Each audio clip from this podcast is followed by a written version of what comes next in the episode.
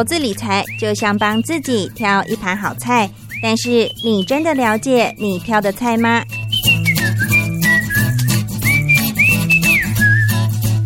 想要变得更成熟、更有智慧的女人，开创不一样的人生吗？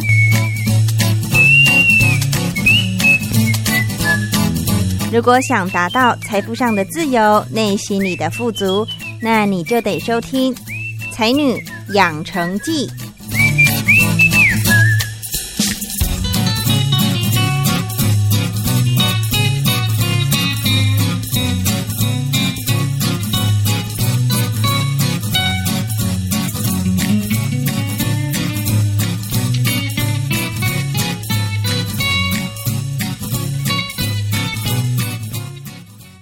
欢迎收听《才女养成记》，我是张妮。今天的才女呢是尹秀英，她一样是来自于西农社宅的青创户之一哦。不过很特别的是，呃，当我问到她的姓，她的姓很特别哦，姓尹。那通常我们第一个想到“尹”这个字哦，呃，很容易自然而然联想到，哎，是不是跟韩国有关系呀？结果呢，他竟然跟我分享是跟爷爷有关系哦。爷爷随着当时的国民政府来到台湾，想不到一离别就是六十年的时间。那身为爷爷孙女的秀英哦，从他的角度是怎么看待这段历史的伤痕呢？当时的国共内战也导致对于呃，大陆的家庭及后来在台湾的家庭又成了哪些无奈？秀英将在节目当中和我们一起回忆起这段往事。那爷爷奶奶的家庭经验也让秀英成为一个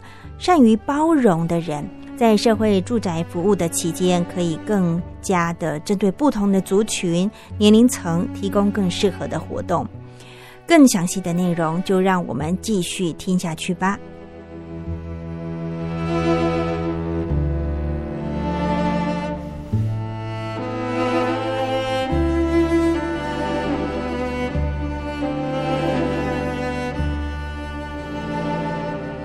我是新荣社宅的清创秀英，也可以叫我 J J。嗯，所以大家都叫你 J J。呃，对，后来大家都叫我 J J，因为 J J 比较好记。我看你这个姓也蛮特别，你姓尹，是。大概我通常第一个想到是，可能韩国人比较多姓尹，对，有关系吗？呃，其实是有点关系耶。其实离韩国也不远，因为我的祖父就是爷爷，他是山东人。嗯，那山东那边其实姓尹的蛮多的。对，那我不知道渊源是因为山东昌邑那边嘛，嗯，所以尹的很多。那后来韩国那边姓尹的很也很多。我们在想说，是不是有些渊源？有些人。过去那边，嗯，然后生活之后就落地生根，所以，呃，有时候人家看到我的姓的时候，还有名字尹秀英的时候，他们会觉得你是不是韩国人？对啊，应该蛮常这样被问的。然后我就说，其实不是，但是也许有些渊源，不知道是哪里流通来，哪里流通去。那既然你爷爷是山东人，你有曾经去过山东吗？呃，很可惜没有，哎，嗯，是有想去，但是一直没有机会，因为我爷爷在我蛮小的时候。大概国小的时候，他就回大陆了。他是从那边过来之后，娶了在台湾又娶了一个太太老婆。然后，呃，等这里都已经就是孩子大了之后呢，他还是有那个念头，他想要，他意思是说要回到祖国，嗯，就是要归根，落叶归根。他是希望老死在那边，回到他自己的故乡。所以那时候我的阿妈就是奶奶，讲到这里就有点，他也就成全他，就是说让他回去。对，让他回去，所以他回去。其实我在大陆那边，山东那边是有大伯跟二伯，然后他们是家族还都都还蛮大的。那时候我们都还有书信的往来，甚至就是大伯二伯有写信给我爸爸，我们都还有通信。但是国小的时候，我是曾经想说，我爷爷要回去的时候，其实我是很难过，因为我心里想的是再也可能见不到他。那我又想说，哎，等我长大一点之后再回去看他。可是其实我爷爷回去的时候已经非常年纪非常高龄了，大概八十岁左右。嗯，所以他回去大概十年左右，大概九十几岁的时候就在那边过世了。那时候我也才不到高中，所以其实没有机会再回到那个故乡去了。对，所以等于爷爷在那一次决定回中国大陆回他的家乡之后，你就再也没看到他了。对，那他在离开之前应该也蛮。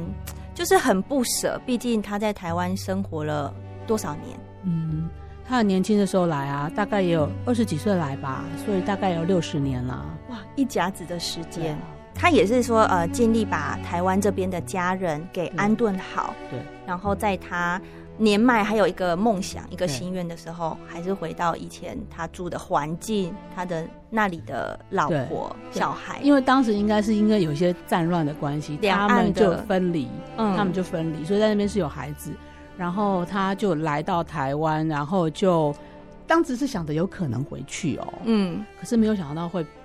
离别这么久，是，所以我相信那一代的人有一些他们的呃苦衷，嗯。就是再也没有办法跟在大陆的妻小见面，但是嗯。在这边他还年轻。嗯，那当时的一个观念一定是还要再组成一个家庭，有点在感受说可能回不去了这个状态，所以又也在这边成家立业，也对这里的家庭有责任，对，所以也也要工作，也要养家。然后，嗯但是当孩子大了，譬如说我爸爸已经已经大了，也结婚，有有我们就是有孙子孙女的时候，嗯哼，他其实可能会反思到说他对另外一个家的欠缺。再也没见过面。然后其实回去的时候，太太已经过世了，那时候已经过世了，很哦蛮早就过世了，所以只剩大伯跟二伯。就是他的小孩，对，但他们就很就是很希望说能够，应该还是很希望能够见到见到父亲一面嘛。嗯，所以其实那个往来是蛮密切的，每个月几乎都有游戏，我的地址都还记得很清楚。然后，所以我对于这个地方那个感觉，是因为爷爷带给我的，我就觉得说，诶，怎么样？那那是他的根，那我觉得他在那边。应该有一天我也是要回去看一看，即便他已经不在了，或者是现在的亲人，其实久了也是有失联了，也是后来就没有那么密切，因为毕竟哦爷爷走了。所以我觉得就是也很希望啊，就是两岸不要再有战乱啊，或者是又发生一些比较武装冲突的一个情况，就和平的相处，对，才不会让类似这样的很遗憾的亲情必须要这样割舍。对，所以我想起他们那一代其实是蛮辛苦的，然后有些可能甚至是有蛮多遗憾的，连一面都见不到嘛。是啊，是啊。对，那我们这边后来的遗憾是，对我我的爷爷就离开了，那我奶奶就独自终老，就是一个哦自己终老。我觉得这是很伟大的成全呢、对他愿意成全，对，然后我爷爷那时候带一笔钱回去，当然就是照顾老老家。嗯。然后其实他们都有寄照片来，然后我就觉得至少我爷爷看起来是蛮开心的。然后山东人其实是很高大的，嗯嗯，然后他就寄他们在厅堂里面合照的照片给我，我们那时候都会看，都有留存着。但是有一种无可奈何的感觉，你知道那种无奈。对，但我很小，我也不可能要求家里说，哎，没有那个想法。他说，我只记得说我爷爷那天要知道他要飞走的那一天，我我还没有办法去送他，因为我爸爸爸妈妈说就他们去就好，我们还要上学。然后我就在那个小学的那个走道上面、长梯上面，就一直看着天空，想说，对我爷爷要飞走。啊，走，就那时候是蛮难过的，嗯因为跟他的情感是很深，因为嗯从小算是爸妈忙工作，所以是他带，我是爷爷奶奶其实带大的，我是很思念他，嗯，但是很很很很遗憾，就是他们这个决定，其实我们小孩子是并没有没有办法，当然不可能去干涉或阻止。其实当他提出这个想法的时候，中间还是拉扯了很久，嗯，因为我奶奶当然没办法马上啊，对对。不太愿意。哦，其实又过了好多年，因为那时候就是我大概我大概七几的时候开通，就是两岸可以那民国呃对西元大概一九八几年的那个时候。那，时候是可以探亲，嗯开放探亲，所以我爷爷就起了这个念头，嗯。但是没有马上执行，就是开始就是有信件的往来，那个他的感受就越来越强烈，嗯，他就其实一定是跟我奶奶沟通了很多次，可能也有一些革争命，执，哦不让他回去啊 什么什么的。嗯，对，可能甚至有的是一定有的家庭是不准不让他回去，回了我就回去以后我就怎么样怎么样怎么样的那对。种。我因为我也听到很多，嗯，那最后我也蛮佩服我奶奶愿意这样子做。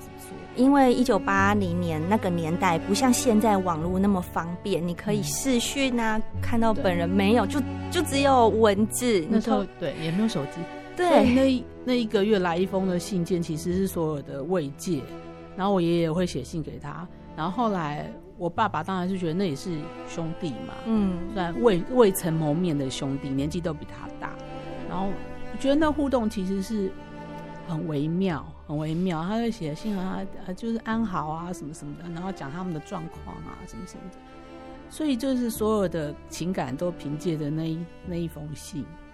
然后后来才有照片。嗯所以你知道，所以所以，而且你知道那信怎么说一寄就是两个礼拜、三个礼拜，就你也不知道。刚开始哎，到底有没有寄到？嗯嗯，你知道那时候的那个地址只有到街，没有几号。那时候大陆就是东总乡东总街，到那边以后，你写这个人的名字。就邮差就会送到那个人家，他可能我们就想说他可能是在那个那那那一个那一区，然后大喊谁的信，然后就派给他。那时候到这样，哦没有没有号码，没有楼，对，所以是那么久以前的事情。哎，那奶奶呢？奶奶看到信件，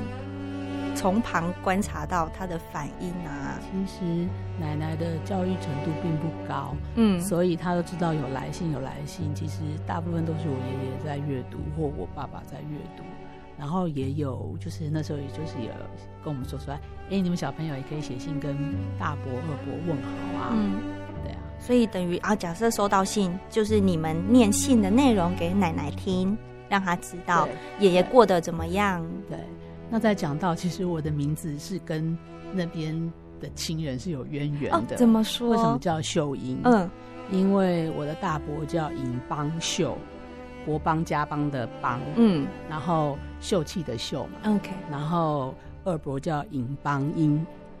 所以他我就可见我爷爷其实是思念那边的。他来到台湾之后，我是他第一个孙女嘛，嗯我是长长孙，所以他取名字是我是他帮我命名，他就直接取他的大儿子跟二儿子后面的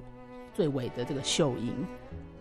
就是称作我的名字，所以你就知道哦。他是内心里是很嗯。思念那里的家。哎，如果没有透过这个信问你这段往事、这段回忆，嗯，我也不会得知这么多宝贵而且那么嗯真实的一个故事耶。对啊，嗯，呃，再次就是觉得现在我们经过了三十多年，对。对，希望也不要再有类似呃这样的情况发生。对，对，我也是这样希望，因为嗯，有时候很难跟人家聊起，就是哎这么背景的故事，毕竟嗯这是上一代、上上代、是上上代的事情。可是我这样看了的时候，我觉得他真的太其实是痛苦的，但是他们又就是无声的承受、哎，对啊，因为如果这样的事情发生在我们自己的身上，你要怎么想象？我觉得我们这一代很难接受。是很难接受。呃，我觉得怎么样，我都无法去体会当中的困难跟痛苦。嗯然后，呃，那个不确定性太高了，我无法想象。就等于好，我们想象自己的孩子，你再也没有办法想看到他就看到他，对你也不知道他现在过得怎么样。对。然后，其实我们现在当然怀念起就是爷爷的好，但是其实我奶奶当然是会有一点点的怨怼。嗯然后我爸爸其实也是会难免有一些影响，当然是成全父亲的愿望。嗯，可是其实你说这对我们这样的家庭没有一个影响吗？其实也是有的。嗯所以是不是两边家庭都有影响？是那边是六十年，我宁愿想象在那边的呃。算是大老婆，也不能说大老婆，就是当初在在那边也是明媒正娶的。她怎么知道会因为战乱之后，可能二十几岁一别之后，再也见不到她的老公和丈夫？对，然后她自己要独自带大两个小孩。是啊，对啊，我相信一定很辛苦。一个女人嗯要带大两个小孩，然后在当时的环境之下，一定是更辛苦、更困苦。我其实不太清楚她是怎么做到，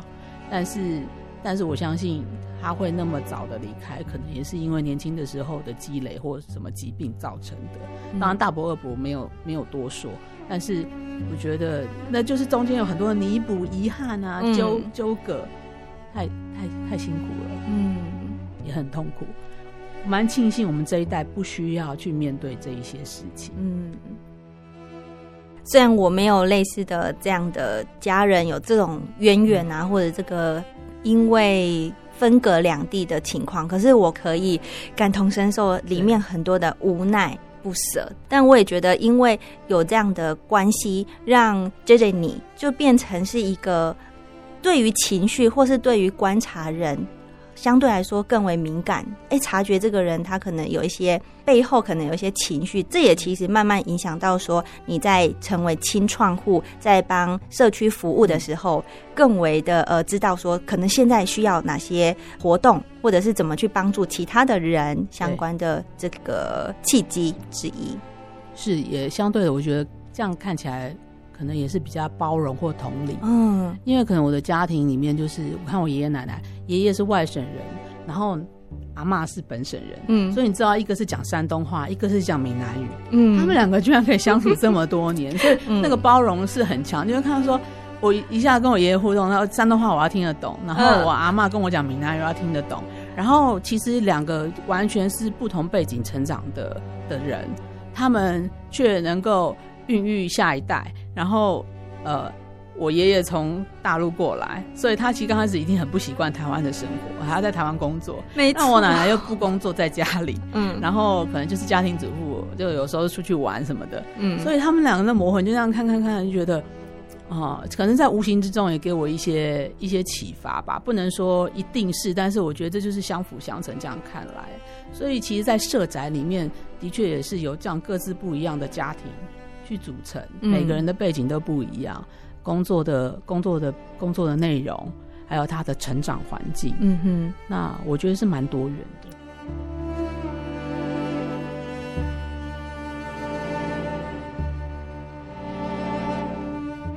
讲到社宅，因为呃，你本身是学电商相关的，然后呢，你又有提到说，其实你以前是。运动员，对不对？可是呢，你一开始办的一些活动，蛮热心于一点比较年长的长辈们一起来参加，有没有也是跟一些家庭有关系？可能这些爷爷奶奶，你好像也有一种投射，说好像也是自己的爷爷奶奶的感觉。你问的很好，而且我觉得你都发发掘的蛮深的呀，我觉得很厉害。其实我的活动是围绕在我周遭，应该是说也是。跟家庭相关，嗯，因为我有小朋友，然后呃，我上面当然是有妈妈、爸爸嘛，但是他们现在大概是六十五岁左右这个年纪，所以我的活动其实刚开始发想的时候，我觉得女性有时候在有家庭之后，比较少为自己去思考，比较想的是，哎，我小孩需要什么。然后再来延伸出，那我的上一代就是我的爸妈需要什么？嗯，那当然我们现在是三明治，就是忠诚，所以小的话他需要玩乐，需要放电。对，但是爸妈他们已经到了一个年龄了，他们需要一些休闲活动。刚开始的时候，其实我自己的部分很少，我刚开始是在写社区报，我只觉得说，哎，这个社区有个社区报应该不错。然后我自己是以前曾经的工作帮老板发行一些月报，所以这就结合进来。嗯，所以活动是呃开始进行或计划开始进行之后，慢慢的延伸，然后往下延伸给小孩，然后就办了。那时候讲沙发课，沙发课是邀请小朋友，因为现在生的少，我只有一个小孩，我常常觉得他没有办，然后所以我就延伸邀小孩来家里玩。嗯哼，那可是不是可以呃完全毫无顾忌的，反正在家里你爱怎么玩就怎么玩，而且是邻居的小朋友一一喊就可以上楼了。好，然后也有父母在，很安全，或者是在社区的公共空间玩。其实我们就利用社区的公共空间，呃，做一些活动，甚至有时候玩积木啊，或者是看电影，嗯哼，哦，爆爆米花。然后其实第一年都是为小孩在想的，因为一开始一定就是帮小孩想。后来发现，小孩虽然很享受在这当中，但是其实他不一定每一次都这么买单哦。有时候他也有自己的想法。嗯哼，那为我自己想一下好了。然后后来就是有一年是主轴，就是那去发想说我自己喜欢做什么，嗯，由我的兴趣来去触类旁通的去呃结合，然后就是变成说我是喜欢做这件事情，而且做的好像还可以还不错，然后带大家一起来进行，嗯，所以才会有后面的就是因为我们在中部有种梅树，所以就酿梅。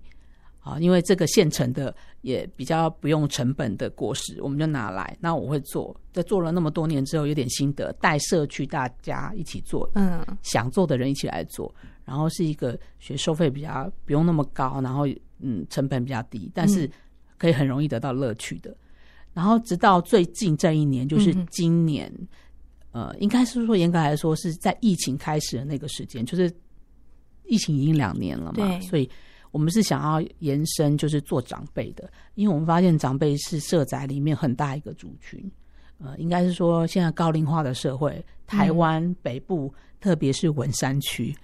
嗯，高龄的长辈是很多的。是，但是我们的计划里面，因为我们是中间世代，比较想到的是我们自己或者是小朋友，嗯，很呃，可能比较少是专门为高年龄的人去设计的。我们过去有为我们自己设计的运动课，嗯，激励课会在社宅的一楼，大家一起做运动哦，请老师来。可是，嗯。年长的人，他们有时候看到以后觉得很激烈，他们想运动，那他们没办法加入。所以我是先从我们妈妈的 Zumba 课，Zumba 就是跳舞课，跳跳之后跳了一年之后结束之后，才开始发想说，那有没有可能为长辈们设计一堂适合他们运动的课程？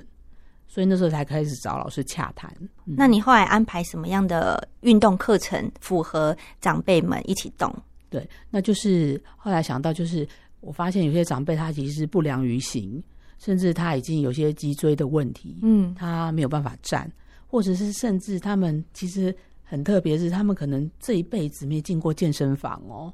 能想象吗？我们现在运动的气氛这么的，就是活络，到处都有运动中心和运动、运动、运健身房。是，但是我跟他们问过之后。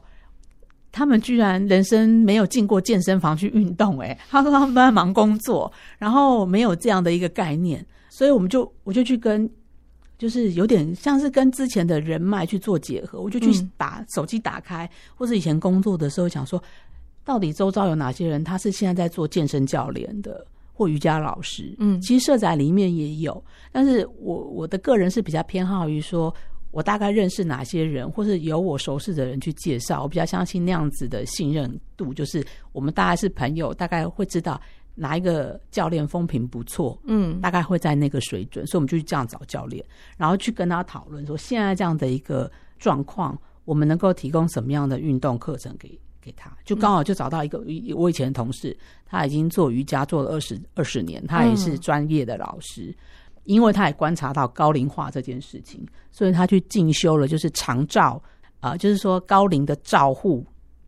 该怎么进行，怎么训，就是他做这个训练，甚至是运动、激励的培养。所以我就请他来试上一堂课。试上一堂课，他就说 Yogi Ball 还是 Yoga Ball，就是瑜伽球。嗯，那现在我们统呃，就是简单的讲是击球，就是一个有点就是个就是你可以握在掌中，然后不是很大。然后你可以跟他一些做一些滚动，然后因为有球体算是一个辅具，嗯，你就可以做一些肌力的训练，嗯，然后它很温和，但是你还是会流汗，但是温和的程度就是在说你还可以坐在椅椅子上完成，所以意思是说，如果我是不良于行。或者是他是拿拐杖的长辈，嗯，他其实还是有运动的机会。他不用跑跑跳跳很激烈，他坐着透过这个击球一样可以达到运动训练肌力的效果。对，很棒哎。对，因为他们长期没有运动，是久了之后，其实肌力就会流失，肌肉其实就没有办法运作。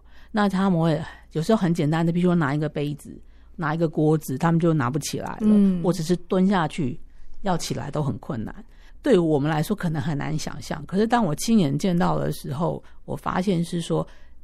就是去接触之后才能体会到说，原来高龄年长会遇到的状况就是这个样子。嗯，然后慢慢会去体会到说，他说现场的设计我们应该怎么做？譬如说，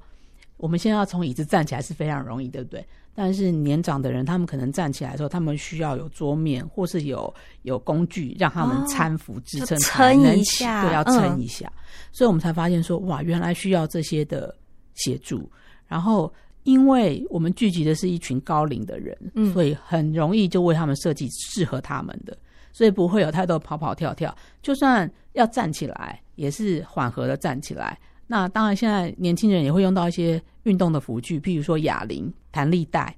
这些都可以设计。就是说，呃，其实是可以依照他们重量，或者依照他们可以呃可以接受的那个那个公斤数，然后甚至是那个力度去设计。所以有专业专业的教练去协助，其实是蛮好的一个情况那这些参加过的长辈们有没有跟你说，这个一个简单的运动课程，可能时间不长，可是一次一次慢慢的累积之后，对于他日常的生活造成哪一些正面的影响？其实有诶、呃，我们其实从去年本来要做，后来疫情觉得大家都比较担心，我们就没有进行。嗯，到今年三月之后，我就觉得说不能再拖下去，到底要拖到什么时候？因为疫情是什么事情都不要做嘛。嗯，所以我们还是我就想说，好吧，就招生看看嘛。实在受不了，因为其实我跟教练去年就谈好了，嗯然后我们要开第一堂课的时候，就五月份左右的时候吧，就是公告下来，就是社宅的场地不能用，嗯所以我们全部就停摆。好，今年三月我们一招之后，就刚开始哎、诶就蛮热烈的，因为我们小班制大概十人到十二人，所以就满了。好，然后呃就开始三月份就一直办办办办到现在，所以也也快半年了吧。对，我是没有去细算，我也不知道怎么走到今天的，因为 因为因为其实当中有一度我是有感到疲惫的哦，因为每个礼拜。哦呃，你们每个礼拜都办哦？对我的哇，我有这个部分的坚持，是因为有些活动我们是一个月办一次或一季办一次，是，但是我的认定，嗯因为我以前是运动员嘛，我认为其实一个运动你要有纪律，然后其实一个礼拜一次都嫌少，一个礼拜一次是基本的，嗯是应该的。其实我们不是说三三三，就是意思说一个礼拜你至少运动三次。对，然后每次要三十分钟，，然后心跳怎么样，到对到一个一百二十下，对那大概是一个这样子的一个一个建议。是，所以，所以那时候我就很坚持说，一个礼拜的每个礼拜六早上，这些长辈们一定要来运动。嗯，如果我们今天这个礼拜运动就休息一个月，太一久点了，意义都没有，嗯你会觉得在浪费，然后一直在空转，就是每次都从头开始，也不会累积。所以第一次开始的是那个球，大家拿的时候可能会掉到地上滚来滚去，可是最后他们就是已经呃呃，已经已经熟练到他们。长辈其实是很有纪律，他们一来，他们就坐下来，然后就开始自己练那个球，而且他们很非常的乖，他们回家都还会练习。真的哦。不，像我们，我们回家累的要死，偷懒。弄小孩要躺在床上，嗯。然后训练是为了身材嘛，但嗯他们不是，他们是为了健康。所以我们有时候录了影片回家以后，他们真的有拿出来看，然后照着老师做，然后你知道，呃，其实去转球就是会训练到他的协调，嗯或是左边右边的动作，或是高举，这些都会练习到他们的那个日常生活中所要应用到的肌肉。嗯，然后再来就是，我也问他们，因为有一度我想说，哎、会不会没办法开办下去，嗯或者是招生如果招的不足的话，会不会就要停止了？那有几个就很很支持的说，他觉得他们的身体状况是有改善的。嗯譬如说，我们有一个就是拄拐杖的，他每次来都是要做康复巴士来嘛，然后他就说他以前是可能手没有办法高举过肩膀，那嗯，他现在就进步了。哇，对，然后他之前可能他因为脊椎已经失能了，脊椎的功能失能，所以他的脚其实是没有办法抬起来的。但是做了一段时间之后，他说他的脚抬的幅度比以前还要大。其实我自己并没有去注意到这些就是细微末节的改变，嗯但是是老师，老师其实很专业，嗯老师他会看，他会说：“哎、大哥，你有没有发现你的手已经比之前高？大哥，你有没有发现你之前脚是抬不起来的？你虽然你第一次的时候觉得很痛苦，而且你都觉得你可能做不到，因为其他人没有这个状况，他可能一下就举上去了。嗯，可是对大哥来说，他是痛苦的。我们没有办法想象说一个脊椎失能的人什么状况，但是你就看他的脚都举不起来，但是他还是努力的做之后，你就发现，哎，渐渐的他可以做到一些他曾经做不到的动作的时候，我们就觉得很惊讶。而且这些活动就是代表，这就是它的意义，对不对对对对对，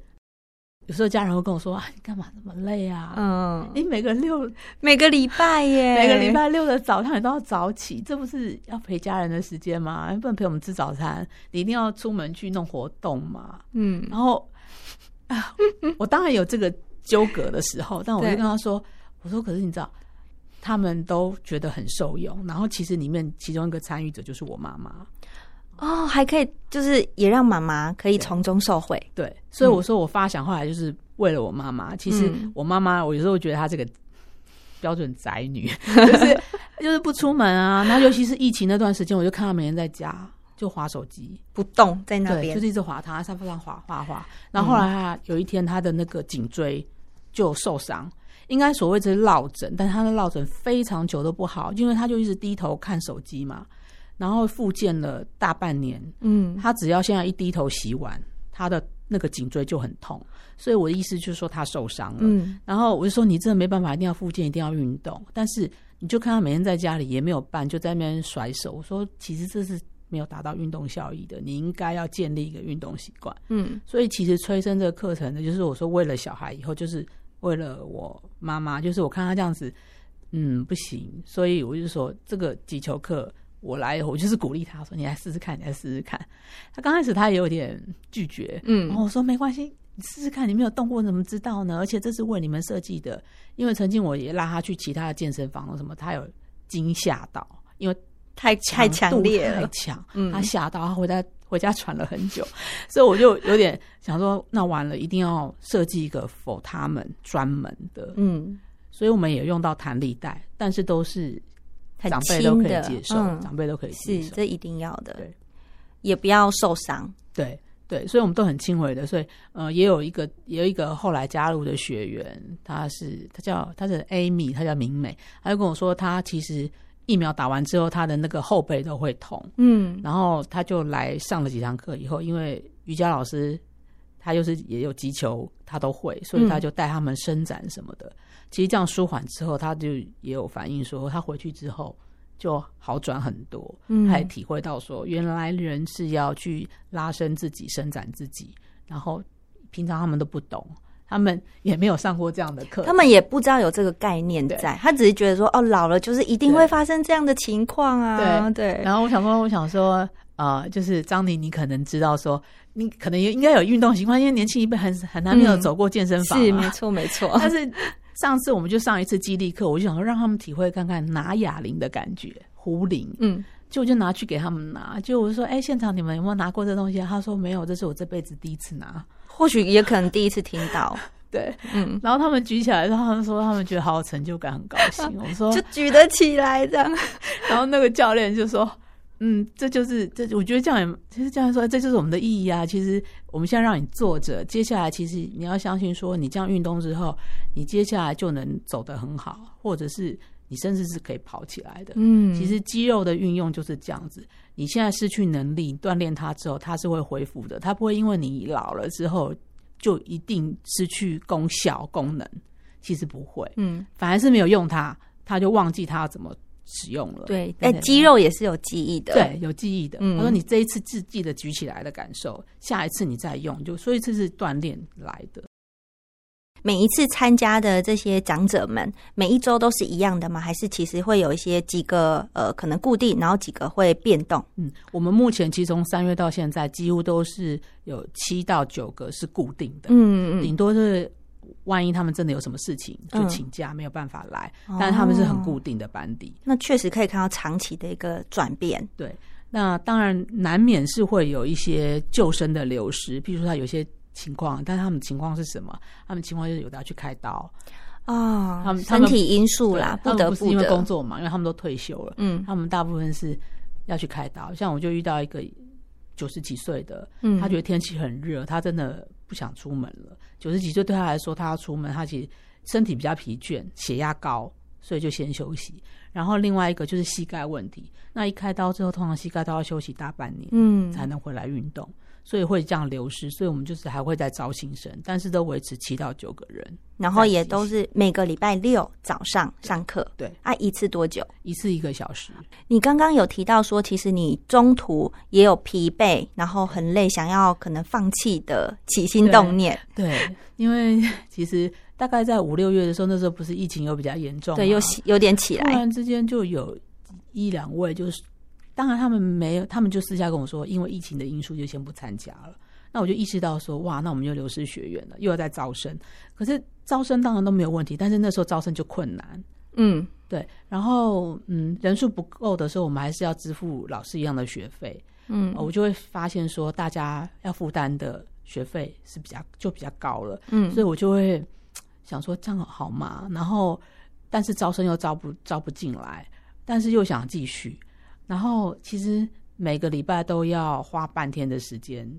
就是私人的时间嘛，除了上班之外的私人时间。你要去协调或是怎么样，对不对？嗯，除了上课之外，其实还有前面的招生啊，写写文案啊，去社团，去我们的文山区社团去招生啊，然后还要计算费用啊，然后还要呃给老师，还有时候我们要想一些呃诱因啊，准备小礼物啊，哦。或者小点心啊，或是一些鼓励的机制啊，嗯。让他们愿意来。所以其实这种无形所花下去的时间，比想象中的还要多。嗯。那坦白说，这有时候会面对家人的难难免有些抱怨，小孩子的抱怨，比如说你早上都不，就是你妈妈都没有陪我，我，不在，然后你怎么那么赶着出门？都没有就没有帮我准备早餐，嗯，对，然后我家家人会说，哎，周末就是 Family Day，就是家庭日啊，你为什么一定要在这时候办活动？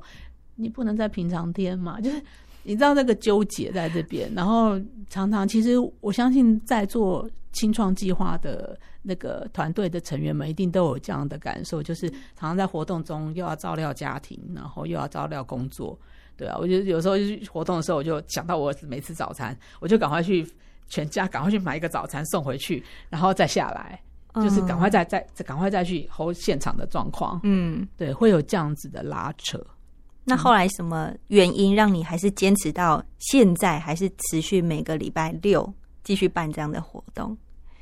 因为我觉得这件事情是有意义的，然后嗯，看到他们的成果，然后其实是学员们鼓励我继续的啦。因为哦你知道，每次要到结束，就是一个月结束，他说班长，那下个月什么时候 要缴钱啊？他们都叫你班长，对，他们叫我班长，嗯班长，因为我是揪，等于揪他们来运动的嘛。嗯我其实自己本身在旁边，我不太常常加入他们，因为毕竟强度不长。我是辅辅导他们，就是协助他们，譬如他们动作哪里没有做好，嗯或者带子没有拉好，或者球掉了，或者是他的姿势不正确，嗯我帮忙老师一下，就是一个向心力，就是鼓励他们来运动。所以其实他们是很纪律。你知道长辈很少迟到的，你知道如果年轻人运动，有时候揪了之后姗姗来迟，还没吃晚餐，干嘛干嘛的，嗯等等状况很多。除非你很要求他们，但是长辈们，你十点半的课，他可能十点就在现场等你了，他你就要开，你就要开门了，你知道吗？哦你就要开门，然后现场赶快把东西弄好，消毒做好，嗯然后他就进来，他进来之后，他会跟你边聊天，但他就边在练，嗯，然后像我现在八月底了，对不对？对，上一周他们就问我说：“哎、班长，我要缴钱给你。”其实 我都还没有